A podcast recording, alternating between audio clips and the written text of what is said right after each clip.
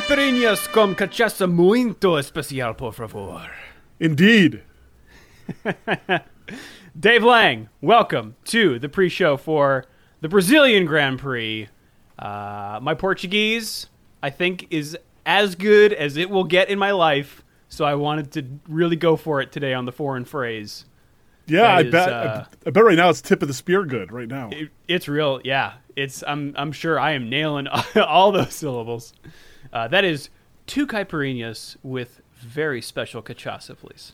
That's a word I cannot say caipirinhas for some Oh, yeah? reason. Like It took me a few days. I, because it, should be something that's right in my wheelhouse because it's a drink. Mm-hmm. Uh, it's delicious, and it's kind of one of the only words like a, amazing magic word. It's like sumimasen in Japan. It's like Uh-huh. if you know one word, it should be caipirinha, Mm-hmm. and I just can't say it for the fucking life of me. It's awful.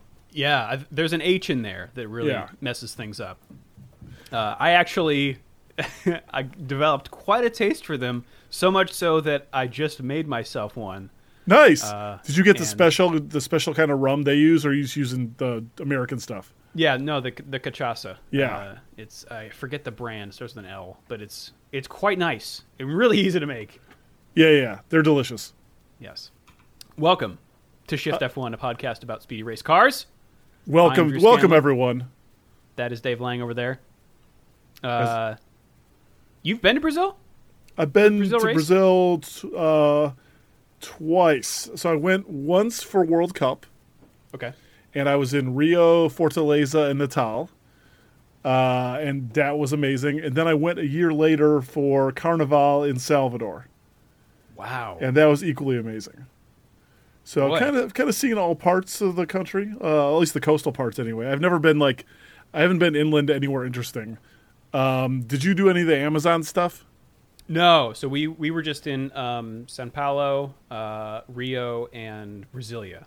Okay. So fairly, uh, Brasilia is pretty central, but it's more like a desert than a jungle. So I, I, I did one night in Sao Paulo, but I didn't do anything. I just it was like a freaking my flight was delayed and I had to stay overnight. And I I was like, well, I could stay by the airport or I could go to the city and maybe check it out in the morning. And I just slept the entire time and then went. So I've been on the freeways in Sao Paulo. That's the extent of my Sao Paulo experience. Well, now you got to go to the GP and uh, and get the whole the trifecta: the World Cup, Carnival, and the Brazilian Grand Prix. I think that would be a really, really nice uh, way to round out your Brazil experience. I agree. So what what were your top three or was top whatever Brazil takeaways from going? Oh man, um, I went to uh, the largest favela in South America in in Rio, Okay. um, and that was quite an experience. It was uh, way different than I thought. We shot a whole bunch of footage there, so uh, Cloth Map will be producing a video uh, on that later.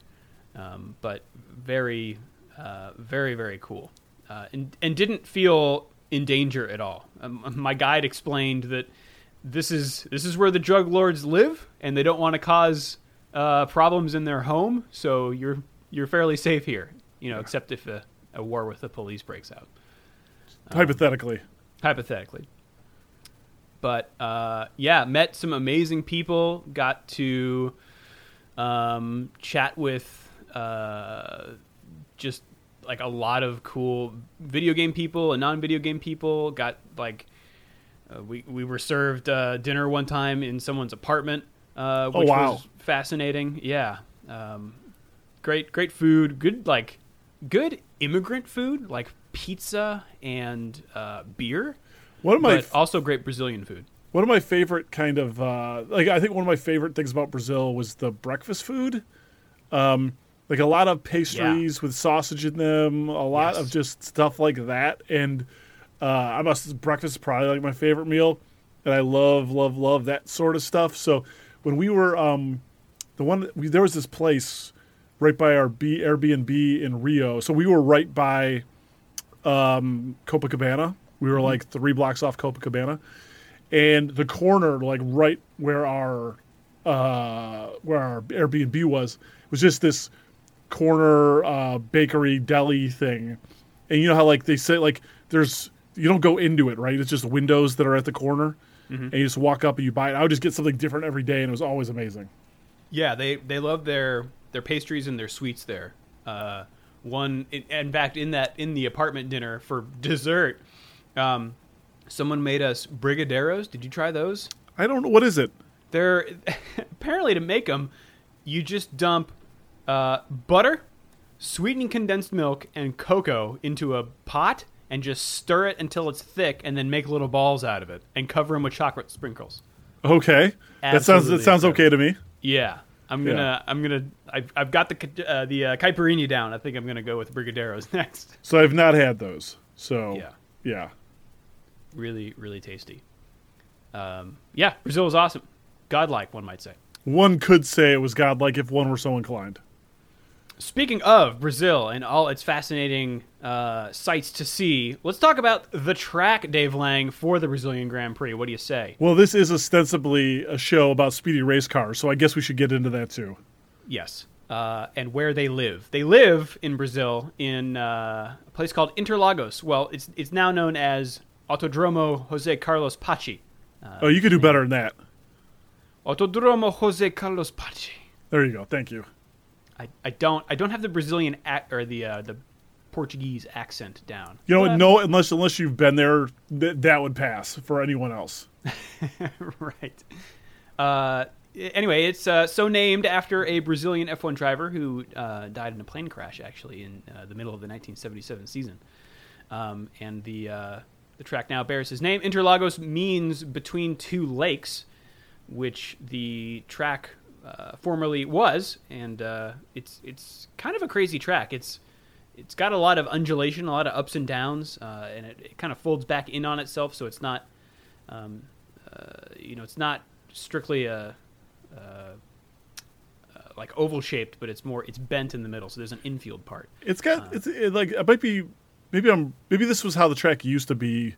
Uh, I don't know if it's still like this, but I remember from watching like that Senna documentary or whatever.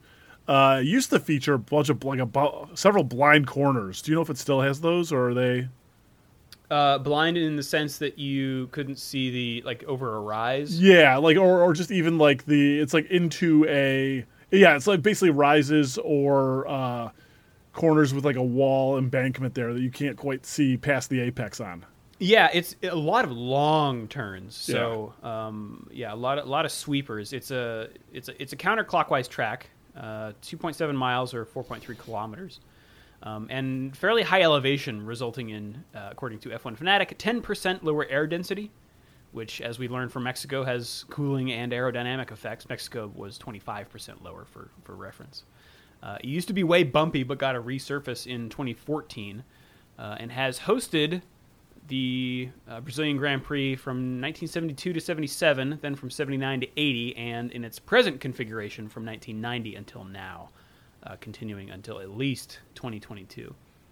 Um, but it, it starts almost the same as the Circuit of the Americas, which uh, you know should be no, no, as no surprise because that's kind of a, a Frankenstein track. Yeah, it's like greatest hits, from- right? Yeah, so it's it's it's uphill. It's not quite as uphill as Circuit of the Americas, but then it, it goes right into the the Senna S, which is turn one and turn two, um, which are not you know they're not very they're not very tight. This track does not have a lot of uh, tight turns, so it's it's fairly fast. Uh, turn three is also a gradual uh, left-hander that leads into another long straight, uh, which means for the first part of the track you're going really really fast because the the uh, starting line is also a really long straight. Uh, at the end of that, though, it dips downhill into a tight left, uh, but the next left is flat out, so you're back up to speed again for uh, a climb back up the hill. Uh, from there, it's a tricky section of three right turns that seem to go on forever, tightening as they go. Then you've got a long left, so it's critical to really nail the preceding turns. Uh, then you go up the hill some more into a tight right hander uh, that dumps you onto a straight that ends pretty quickly in a tight left. From there, it's more hill climbing back up to the start finish line. Um, weather here is a roll of the dice, and sure enough, while I was in Sao Paulo, you could never you could never predict it, and it would change, you know, in a heartbeat. Um, Oh, you you call it? I thought it was Sao Paulo. You call it San Paulo? Is that correct? What the way they were saying it there sounded more like San. Okay. Because um, or San really, because the the squiggly line over the A is a means nasally sound, so it's it's it's actually more like Sao Paulo. Sao Paulo. Yeah, okay. Yeah, that's gotcha. hard for me to say in, in Yeah. conversation. Uh, but this, uh, people may recall from last year's race the clinic that Max Verstappen put on in the rain here. That's that's my kind of go-to for this, Yeah. uh, as well as uh, Felipe Massa's uh, crash and subsequent teary walk to the pits, uh, where he thought he was retiring, but then ended up not retiring. I've been I've been implored by Twitter not to make fun of Massa on this podcast, and so I'm, I'm gonna do not I'm gonna ad, adhere to your wishes, Twitter. I'm not gonna make fun of Massa or the way he retired and unretired, and and I'm not gonna speculate on what it's gonna be like this week. I'm just not gonna do it for you because I love you very much. What a guy, Dave Lang. I'm certainly not Uh, gonna comment on. No, just kidding. Go ahead. I I thought it was. I mean, yes, it was undercut by his unretirement, but I thought it was a great moment when I was watching it. when I that's the reason I'm so mad about it is because it was an amazing moment. It was like it was an all time like I'm not the biggest Massa fan, but I respect him. He drove he drove for the Scuderia. He wore the red, That's right. uh, so I respect him and his efforts and his time put in. And that moment got me choked up. You Yeah. know, with his kid hanging on him and his wife there, and just the race director having the balls just to stay on him and basically fuck say fuck off with the race for like Yeah. it seemed forever. Uh, it was an amazing moment, and then it's been subsequently robbed from me. yeah. So I'm not going to talk about that. so so let's not talk about it. I'm not going to talk about how that makes me feel. Uh, there there are some some good recaps actually posted recently on the the F1 YouTube channel, uh, YouTube.com/f1. Uh, there's like a good uh, director's cut highlights edition of that race, as well as um, a, a good recap of, uh, of Max's uh, amazing race in the rain, which uh, I, I recommend all people watch. I, I would go, uh, or I will go put that in the, the show notes for this episode at f1.cool. The last five race winners uh, are Hamilton, Rosberg, Rosberg, Vettel, and Jenson Button. Of the current drivers in the F1 field, Vettel and Massa have won twice. Hamilton and Raikkonen have won uh, once each. And Okay. uh, So there's a reason to believe for, for, for the Scuderia fans out there like your boy. Yes, and in fact, if Vettel stays ahead of Bottas, it will be the first time anyone has beaten a Mercedes driver in the driver championship since 2014. Yeah. So there's still a race going on here. Yes, Lewis Hamilton has already won the championship, but uh, that's that's something.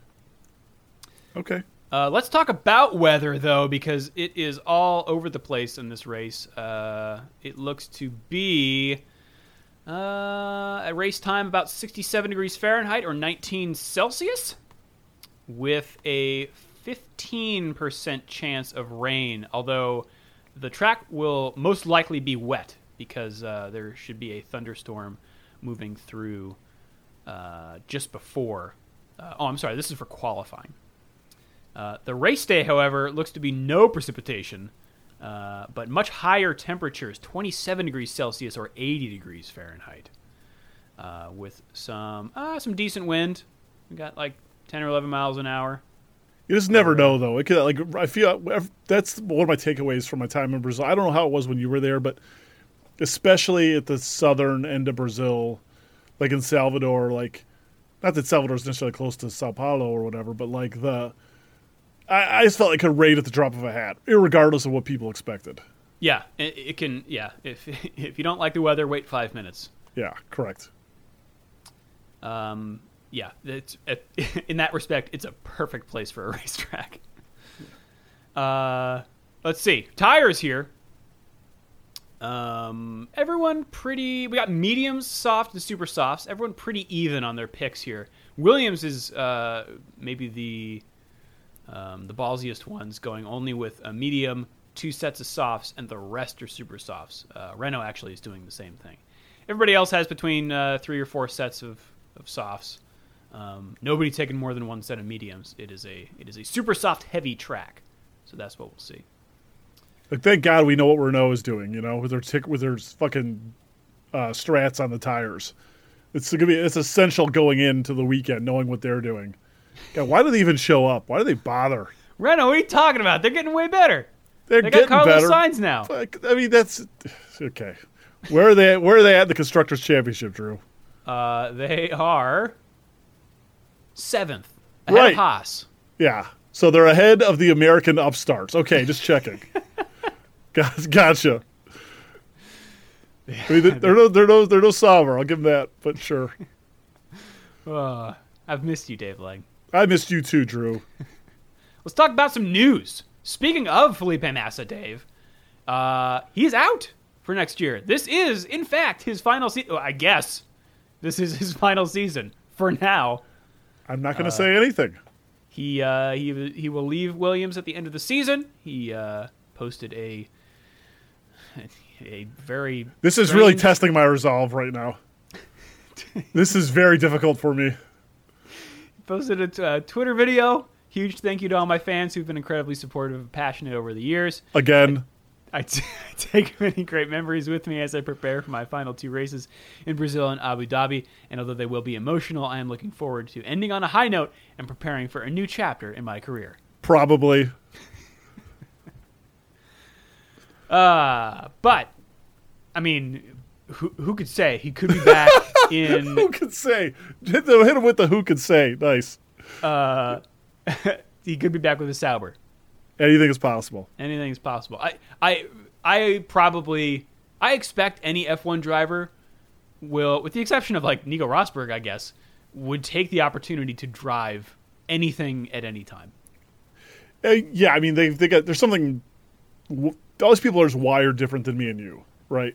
Like they need to compete, they need to win, they need to they need to do all these things, and like I can't imagine you go from that life to just doing nothing.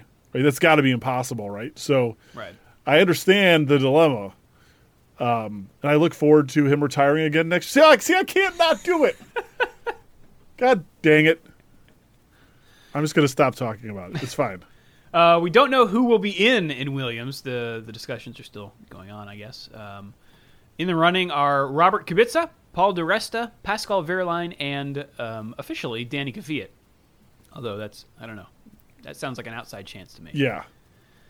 Um, to be also to be confirmed for next season are the Toro Rossos, Pierre Gasly and uh, Brandon Brendan Brent Brendan Brendan Hartley, Brendan, yeah. Uh, Grosjean, uh, Stroll, although that's pr- basically locked, uh, Ericsson and Wehrlein. Uh, a few more driver or not driver changes, but new new faces around. McLaren's got a new reserve driver, Lando Norris. He's 17 years old from What Britain. a, what a great name. Holy shit. Well, yeah, you're right, Lando. That's a great name. Wow. Okay. And he's 17 years old, so you know his parents saw Star Wars. Yeah. Yeah. Uh, and he also just won the European Formula 3 championship. So sounds like a pretty cool dude. Uh, but this means that Jenson Button, former McLaren reserve driver, is uh, now totally out of Formula One. Um, this uh, this from SkySports.com. Button says next year I will race something. I don't know what yet, whether it will be in America, Europe, or Japan. There are a few options, but I want to do a full season. So I, wherever Jenson Button goes, I will probably be watching. Yeah. I like I like Button. It's Yeah. hard. I mean, I I don't know. He's he's kind of a like uh just uh there and happy to be there. It's like I don't know someone who would who wouldn't like. I hate that motherfucker, but like, Right. uh, yeah, I wish him well. Yeah, who who would throw so much shade on a Formula One driver? No one I know, that's for sure. Oh, we've also got a relatively new face practicing this weekend with Force India. 19-year-old George Russell, a 2017 the 2017 GP3 champion from England. Uh, he has tested for Mercedes in the past, but will be practicing with Force India uh, at Interlagos and at Yas Marina. So, uh, look forward for that. I guess he's part of Mercedes' driver program, which would make sense because uh, Force India runs Mercedes engines which I guess is also another vote against Danny Kvyat. Uh, he's he's been doing uh, Renault engines, and Pascal Wehrlein uh, has been doing Mercedes engines. So Yeah, we will see. yeah. Uh, and then the other, I mean, we've got two two more big stories here. I guess the the the one that's the hottest right now is uh, Hamilton got a tax break on his jet. So I don't really understand this fully. I'm not a, I don't know, f- finances uh, scare me a little bit. Sure. Um, but it appears that Hamilton's jet was officially owned. Uh, you've seen pictures of his jet, right? It's that like bright candy Yeah, apple yeah. red. Yeah, it's a- yeah. one of the most beautiful looking airplanes I've ever seen. Or garish, depending on your certain sensibilities. Either I've You heard- like red stuff, Dave Lang? I like red stuff for people on the team. I don't like people posing. I don't like people. I don't like think what. Deep down really wants to be a Ferrari driver. Well, you know, you know he does because he loves Schumacher, right? Schumacher's his hero, right? Oh, Senna's his hero. Well, don't. But in modern times, Yeah, I mean, it, it, yeah. Again, my understanding, everyone wants to drive for Ferrari. yeah. Uh, anyway, it's, it seems like his jet was officially owned by a company uh, on the Isle of Man, which has some weird tax stuff, that rents planes, Yep. but he's the only one that rents it and doesn't ever return to the Isle of Man. So, from the sound of the article on The Guardian, it doesn't sound like he's done anything outright illegal, or at least he has done what a lot of other people have done, and it is one of those laws that is not enforced. But with uh, this all came out of the leak of the Paradise Papers, which exposed this situation and a lot of others. Um, so, who who who knows what what legal things will change after as a, as a result of that? Right. Uh, but from the Telegraph, a spokesman for the 32 year old Mercedes driver said on Monday that the deal was, quote, above board, and that, quote, the matter is now in the hands of his lawyers. Uh, obviously, right now, there's a bit of a storm surrounding me, said Hamilton shortly after arriving in Sao Paulo for this week's penultimate round of the season in Brazil. There are many different stories around, but I don't have anything to add to the whole scenario that has happened. It doesn't distract me from my core values and also what I am here to do, which is try to win the Brazilian Grand Prix for a second time in my life. So, All about the business. uh, yeah, well, he he's he may have to he may have to argue in court that he was not about the business. Uh, well, yeah. I mean, it's either it's illegal or it's not. Right. We'll see. Uh, also, uh, some more fallout happening after the 2021 engine regulations were announced. Um, I'm just. So I, I didn't hear any of these announcements. So, oh, really? So I could use I could use an overview on the just the what for there. Yeah, so um, uh, this here I've got a good quote from the BBC here. Who actually, does a really good job summarizing all of this stuff. Uh, the proposal by the FIA and Formula One is to retain the current engine architecture of a 1.6 liter V6 turbo hybrid, but simplify it by removing the most complex part of the hybrid system, the so-called MGU-H, which recovers energy from the turbo, and impose restrictions on a number of parts. So the it is it is under the guise of a cost saving measure that it's not going to change too much. Uh, and also the really complicated part, the part that harvests energy in, from the heat of the turbo and turns it back into battery power, uh, that is no no longer uh, around. So it should be cheaper to develop uh, engines for potentially independent engine manufacturers. But what about the gas savings? I think actually they're turning. Oh, man, maybe they're. I think they're changing the fuel flow either up or down. It's the most preposterous thing I've ever heard in my life, though. Like that they like F one cares about fucking fuel consumption. Like the planes they fly these fucking cars around on use like a thousand x of what they you know uh, any one of these cars does on a weekend, right? So it's like, oh yeah, we use a little less fuel because we're a hybrid now. Oh okay, sure. Yeah, thanks. Thanks for looking out, Bernie. Right. God. Yeah, I.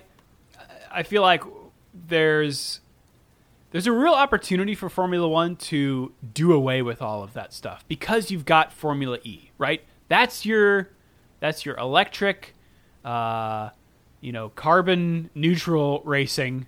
Right. That's point people toward that if they care about the environment. Formula One can just be, you know, balls out insane. Yeah, like fuel dumping. F one. It's time to get like bub rub in there and put whistle tips on some of these cars. like you know, like woo woo. Let's, let's a, get uh, it going. A, a, a card in the spokes. Yeah, correct. Any of these affectations to make more noise. That's what. Well, they say that uh, the uh, these new engine regs will improve the sound of of the engines. Well, So- see, that's that. That's the wrong kind of improvement. Like, I want novelty improvement. I don't want it because, like, what other what people mean when they say that? That's code for louder, and now I can't talk to the person next to me. right. What I want is like Dukes of Hazzard's horns on every car. that's what I want. Like, so fucking Vettel, get, Vettel gets mad at fucking somebody for cutting him off. He hits him with a do do do do do do do do do do. You know, he hits him with that one time. Yeah. That'd be fun. Don't tell Yeah. me that wouldn't be fun. It would, no doubt. Uh, Ferrari and the rest of the constructors, though, not happy. Uh, for some reason, let me let me just. It's it's Hold on, lot- hold on, hold on. You're telling me the constructors are unhappy about something? Yeah, right. Are you Uh, sure? Three three of F1's current engine manufacturers, this is also from the BBC article, Mercedes, Ferrari, and Renault have expressed misgivings about aspects of the plan. Mercedes and Renault say it will increase their costs by forcing them to effectively design an all-new engine, while Ferrari say it diminishes quote powertrain uniqueness and have threatened to quit F1 if the new rules are not to their liking. Uh, the existing manufacturers have collectively plowed hundreds of millions into the design of the existing F1 engines and are reluctant to see that wasted. I remember the first time I heard someone threaten to quit F1 a couple years ago. It was Red Bull, I think. Uh huh. And I was like, oh my God. Because for those who don't know anything about like I'm a relatively new F1 fan like Drew. Like I just started what, like five or six years ago. I just got into it. And the first time I heard any of this talk was like Red Bull when they just had these shitty Renault engines and they weren't competitive and on the heels of them just dominating the sport with the with the V12s and it's like you know it's like oh my god we can't have this without Red Bull. And now it's like I did what I didn't know at the time is everyone threatens to quit every month because they're all a bunch of babies and none of them will ever quit. Yes, I think you are exactly right. And in in fact, Martin Brundle, uh, Sky commentator, said on Twitter, "Ferrari bluffing about leaving F1. Nowhere else with global reach. Aston Martin, McLaren, Lamborghini, and Porsche would seize the initiative." And I am uh, inclined to agree with Mr. Brundle. Yeah.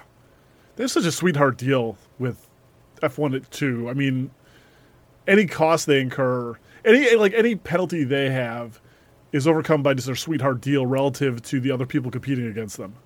Yeah, and if for those that don't know, Ferrari I think is the only team that gets this like grandfathered in uh, legacy Right. bonus Yeah. uh, for being around Formula One forever, and it's like seventy million dollars or something. It is yeah, it's it's a, it's like a driver and a half salary. It's insane. Yeah. Yeah. so, So, they're not going anywhere. yeah. But we're going somewhere, Dave. We're going around the world Woot woot. of racing. This weekend, we've got Camping on. World on. Oh, Truck. Oh, oh, oh, wait, hold on. Is this a new bit?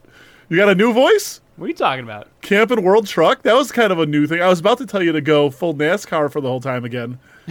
But then you dropped the new Camping World Truck on me that I hadn't heard before. Really? Can you do that voice for me one time? Let me hear that. Camping World Truck. Okay, do the whole thing like that. No.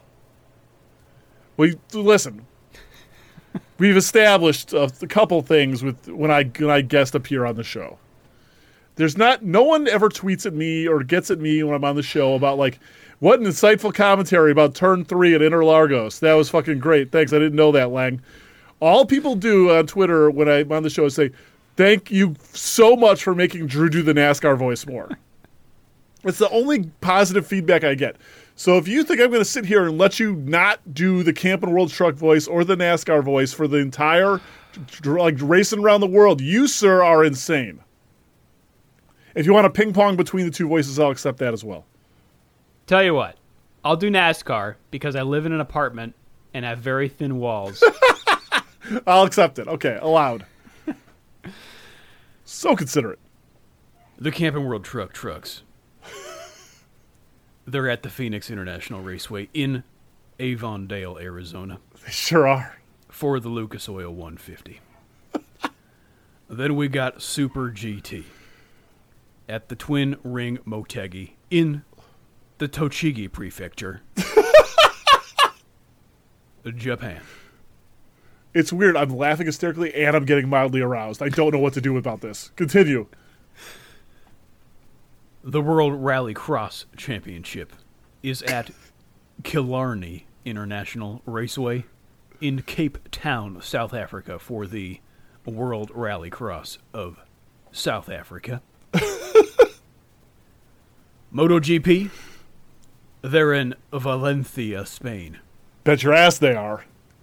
for the Gran Premio Motul de la Comunitat Valenciana. The NHRA is at Auto Club Raceway at Pomona in Pomona, California. You're starting to lose it a little bit. Double down again. Re- reinforce it. Auto Club Finals. and finally, Mr. Lang, we have NASCAR Yes. at the Phoenix International Raceway in, as I mentioned before, Avondale, AZ. for the Can Am 500. Amen. Good job. And Formula One. Thank you. He's going to get this for you here. That's that's. I'm clapping for everyone out there that needs that that needs that from you, Drew. Like I need it. I'm clapping on their behalf. I need a drink after that. Yeah, I don't blame you. Uh, but Formula One is your Eastern times, switching up a little bit. Friday, November 10th, Practice 1 starts at 7 a.m. You can watch that on NBC Sports Network's app. Practice 2 is 11 a.m. Eastern on NBC Sports Network. Saturday, November 11th, is Practice 3 at 8 a.m. Uh, then it appears that qualifying is technically at 11 a.m. and you can watch it on the app, but there must be a scheduling conflict because it re-airs on NBC Sports Network at 9:30 p.m., Oh, that's weird. which is weird.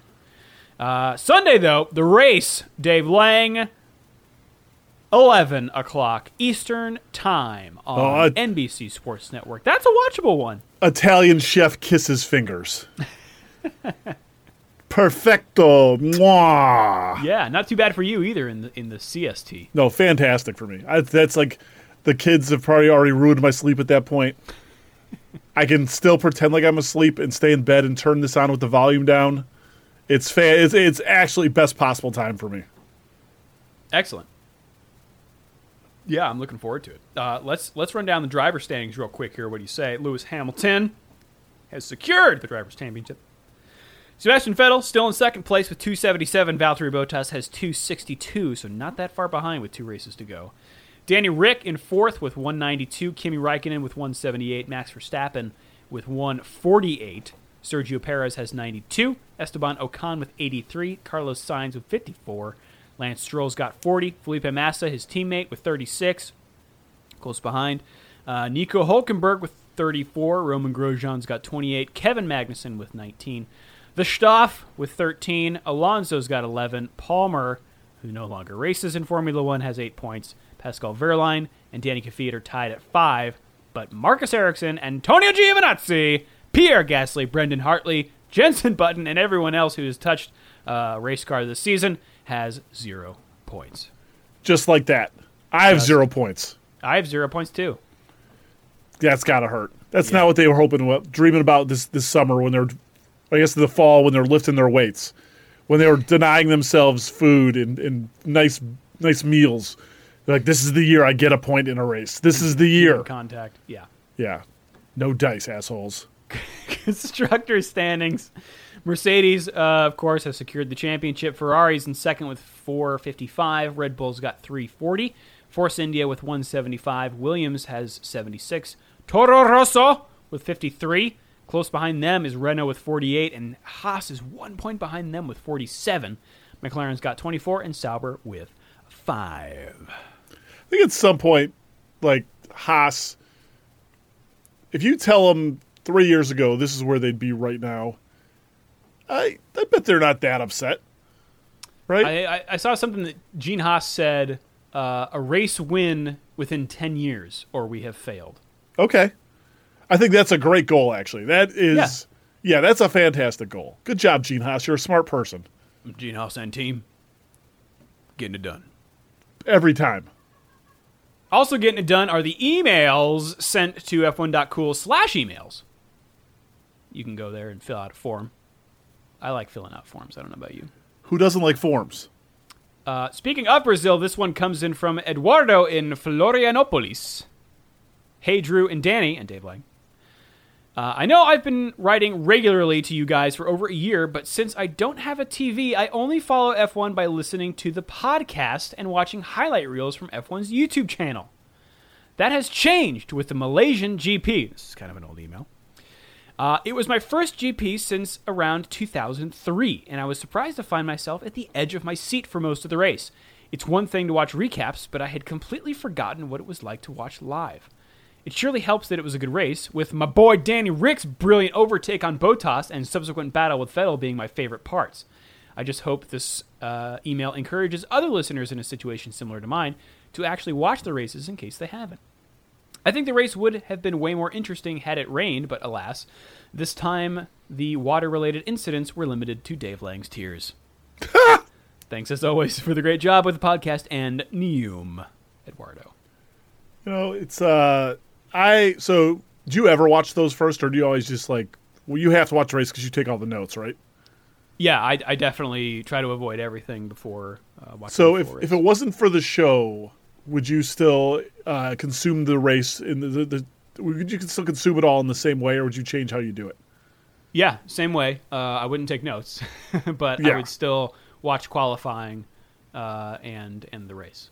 Yeah, I I because I watch quali and the race, and if I'm bored, like if I'm home Friday night, and uh, you know I don't want to play a game or whatever, I just want to veg out. Like I put on practice on even in that situation, even though it's like the worst thing to watch. It's just kind of like background noise or whatever. Yeah, I yeah, totally agree. I I've put on practice. I mean, the NBC Sports Net, uh, Network app is actually really good for that because they've got the the app has all the practice sessions, and one and three don't have any commentary, so it's just car noises r- running around, and you can walk by the TV and look at it, and it's it's great. Um, but yeah, I, I don't I don't make it a, a point to watch practice, but uh, yeah, it's it's great for background stuff. Uh, another kind of old email here uh, from unsigned. I'm gonna go with I'm gonna say T. Uh, hey guys, I'm a new listener, but a big fan.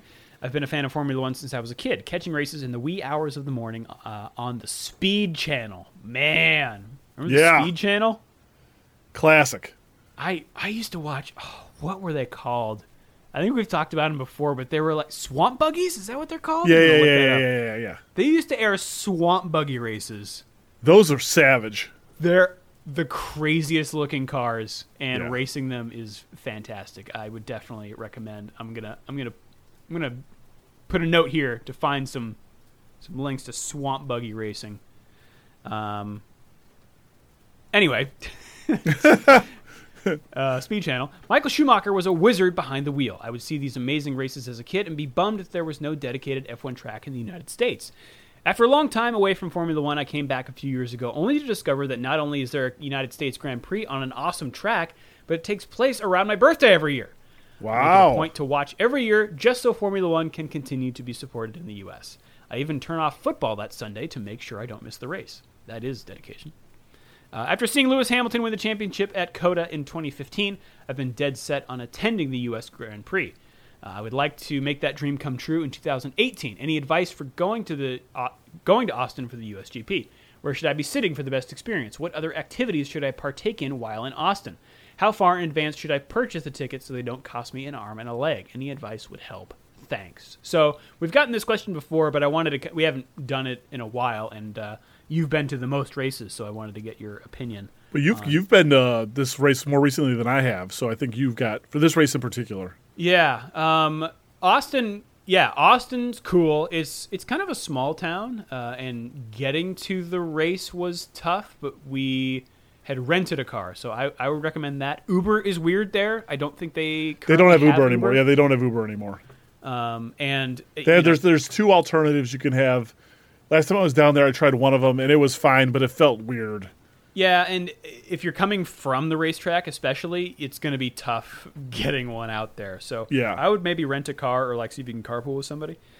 Um, in in terms of tur like where to sit, we sat at turn 15, and that was kind of awesome because you're looking at you see the very end of a long straight, and then you see um, the car's basically doing like a zigzag through a bunch of turns where passing can happen. So that was a really really cool place to to, to look. Uh, I used YouTube extensively researching where to sit because there's a lot of like you just type Circuit of the Americas turn 15 or turn 9 or whatever. Right. Uh, and there are YouTube clips of people sitting in those stands so you could get a better sense of. Uh, Oh, that's of a good idea. Yeah, I, I really wanted to make sure that there was a, a, a TV screen in in view of uh, where the seat is. But I think it, these days they've got there's probably a with the exception of like general admission, which I think you just kind of wander around the track. Yeah. Um, there's I think there's TVs in uh, in pretty much everywhere you're going to sit. Um, I would say also get the Formula One app. Uh, it's a subscription, but you can you can just sign up for one month. It's like three bucks, and then you can listen to the radio commentary while you're watching the race and see like the timing screens and stuff. Um, I, I was watching that the whole time to to get a, a sense of the race because even with the TV, you can't really hear the commentators. Uh, so I, I found that that crucial because otherwise you're just watching cars go by. Yep.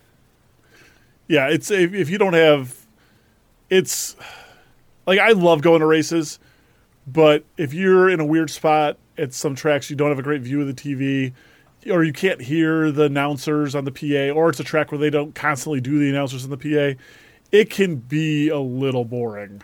Uh, Yeah, So, it's it's yeah. often not a great way to watch the race. It's a great way to watch Formula One cars right. in person. That's Correct. really really cool. We wa- we went to practice qualifying and the race. It was just so cool to see the cars right there in front of you. Um, but it's you, you need to kind you need something else uh, to help you with the race. So um, I, I I would recommend that you uh, listen to the app and also take an extra battery for your phone because it's probably going to suck it dry for two hours. Uh, in, in terms of cool things to do in Austin, I would just say eat. It's got great barbecue. Yeah, Austin is a really cool city. Um, if you're like, I like Austin a lot. Uh, it's got something. Let's just say for a moment you're into drinking. If you're not into drinking, there's still, like Drew said, a, a billion great restaurants to explore, and you could have you know three fantastic meals a day and not repeat the same type of food in that town. It's great. But if you are into kind of drinking, partying stuff, you know, it's a college town, and so there's Sixth Street with a bunch of college ass bars there, and go watch kids drink nickel beers and, and just you know get shit faced, and that's kind of charming in its own kind of weird way. Uh, but then there's Rainy Street, and Rainy Street is a little bit more upscale. It's a little bit more sophisticated. There's like cocktail bars there, uh, and it has also got just charming as fuck because it used to be like, so it's basically a bunch of really old houses and other domiciles that were transformed into restaurants and bars. Um, and I it I- is. I think I went there. Yeah, it's great, and it's it's totally it's a long walk, but it's walkable from most ho- downtown hotels. Um, like Drew said, getting to the track is a major pain in the ass because it's not like it's a very it's a small lane road, and it's not by Austin, and there's not like a bus or a train that goes there. So uh, you need to rent a car. I think definitively, if you don't have one, you need to rent a car. Um, but Austin is a great, great town, uh, and that yeah. So I, I give that race two thumbs up.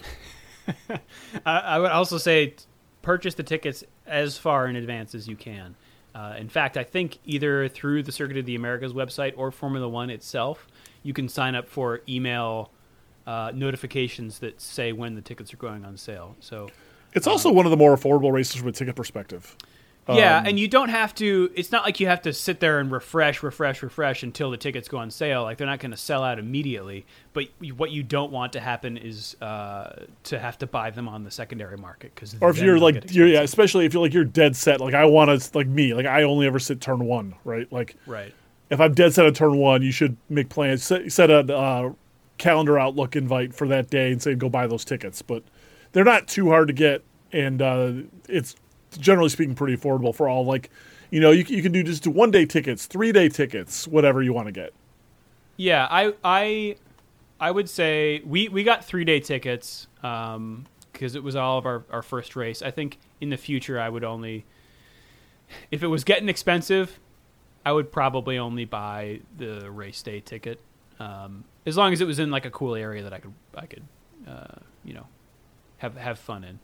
I would argue. So I would I would say if you're okay, say you don't live in Texas. Say this is a flight for you to begin with, right? Yeah. If you're taking the trouble to fly there and get a rental car, I and like the, I can't imagine a world where you wouldn't want to get qualifying too. Like you're already spending Yeah. a, a large amount of money. Like if if if like that qualifying ticket price is the difference between you and you going and not going, you know, I'd save up more and go next year. Um, because going for just a race day, I think. Well, Austin's really cool and you can do a bunch of cool shit. Like you, you really, if it's for your first race you want to go to qualifying. For your first race, you want to go to the race. You know? Yeah, yeah. For your, I would say for your first race, definitely see if you can swing the the, the three day pass. Uh, that also, I guess, segues into what to like other activities. There weren't like Liberty Media did not own Formula One when we went, so I've heard that they have been doing a lot more around the races in terms of things to do. Uh, while we were there, the only real thing you could do was buy stuff, um, and I did buy a, a sweet Williams hat, uh, but expect to pay a lot there. You're paying for the fact that you that it's official merchandise and that you got it at the track. So, uh, I think my hat was like fifty bucks or something insane. Yeah. Basically, everything is like double to triple what you would pay for it, like on Amazon, essentially. But Right. they do So- have some exclusive stuff, uh, and sometimes it's cool. Uh, but yeah, yeah. I'd, I'd say, like like you said, uh, it's already a huge expense, but no no going in that it won't just be the tickets. Um, also, to get your Airbnb uh, at the at the same time as you do your tickets because uh, that'll that'll fill up fast too, yeah, for sure. uh, or a hotel room. Especially if you get the Airbnb before the host knows it's that weekend. Yes, because they're going to jack up the prices too. That's the clutch move. Yeah. Uh, if you go with a lot of friends, you can you can split it, so that's that helps. Uh, all right. Anything else about uh, race days? I think we'll move on. Uh, yeah, that's it for me. Uh, They're good. They're good.com. You should go. They are. They're fun. Uh, also, unsigned. I'm going to go with R. Uh, hey guys.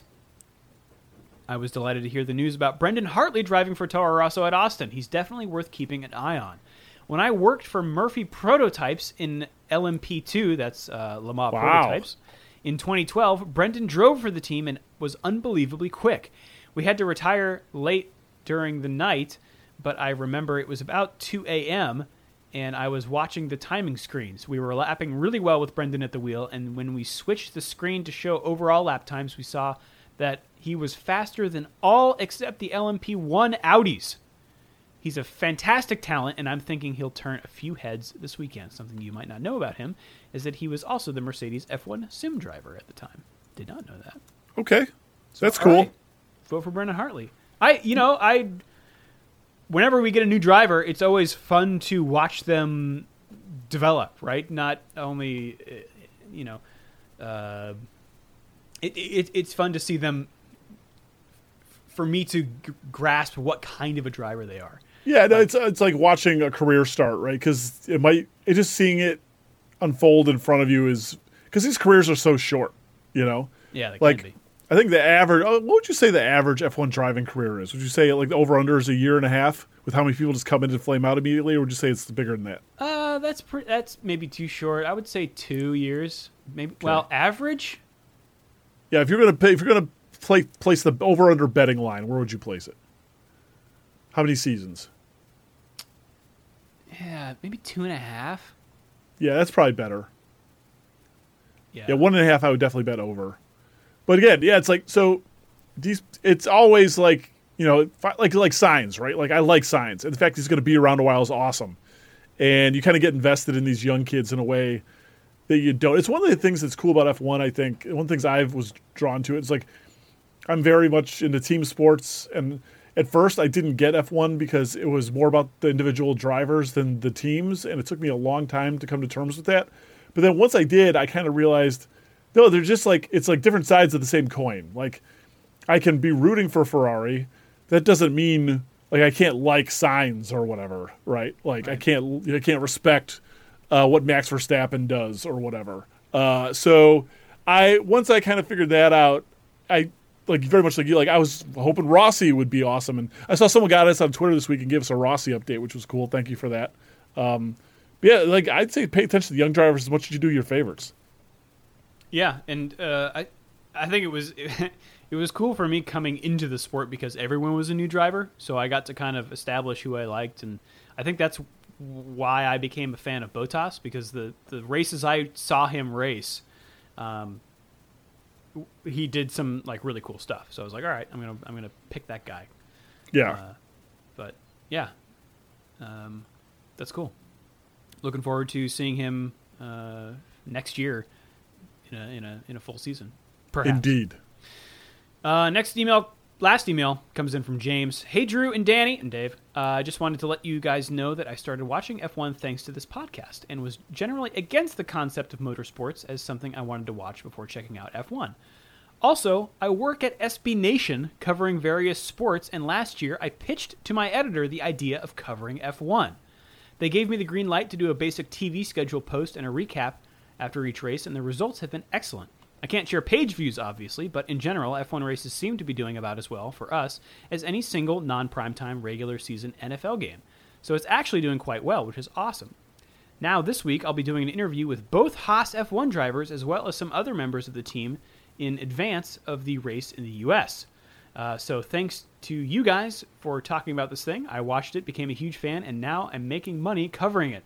Keep up the good work, and you're both wonderful. And uh, he then says some bad things about Dave Lang. So, Yeah, fuck Dave Lang, etc.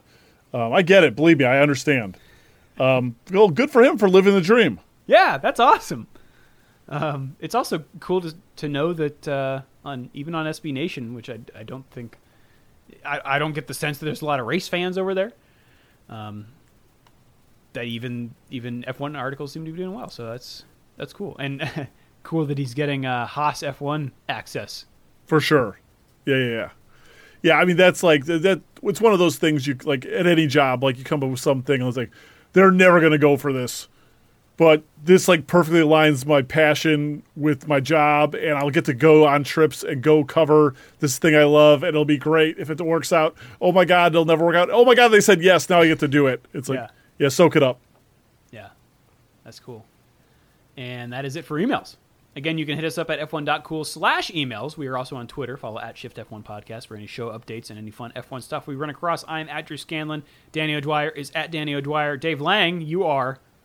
Uh, Joseph J. Baroni. And uh, shout outs this week go to Unicornio Res, Ret, Retrasado, aka Portu88, about the Spanish pronunciation of veinte, which we were talking about last time. Uh, the word for 20. Most Spanish speakers say V and B as B, whether they're from Spain or from Central or South America. So that's veinte for 20, even though it's spelled with a V. Thank you very much. Well, there you go. Good to know.